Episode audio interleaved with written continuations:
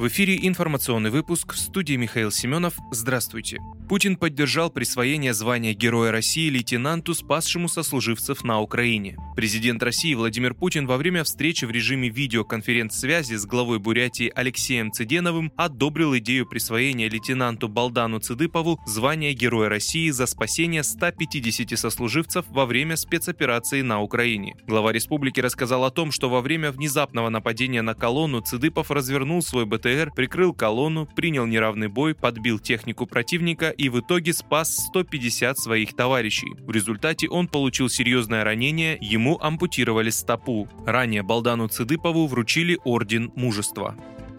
Верховный суд России расширил пределы самообороны при проникновении грабителей в дом. Согласно постановлению Пленума Верховного суда России, состояние самообороны наступает даже в случае, если преступники вломились в дом, но не избивают жильцов и не угрожают насилием. Как пишет РИА Новости, Пленум дополнил список преступлений, при которых может применяться самооборона. Незаконным проникновением в жилище против воли проживающего в нем лица, не сопряженным с насилием, опасным для жизни обороняющегося или другого лица. Отмечается, что все сомнения в превышении пределов самообороны суды должны трактовать в пользу обвиняемого.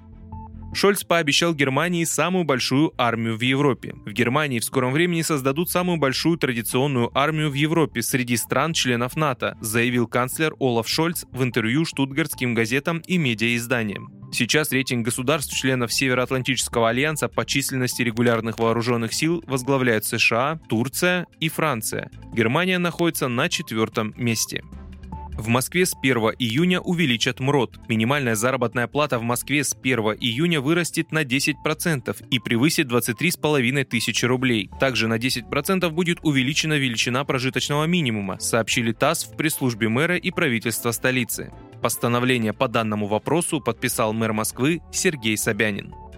Вы слушали информационный выпуск. Оставайтесь на справедливом радио.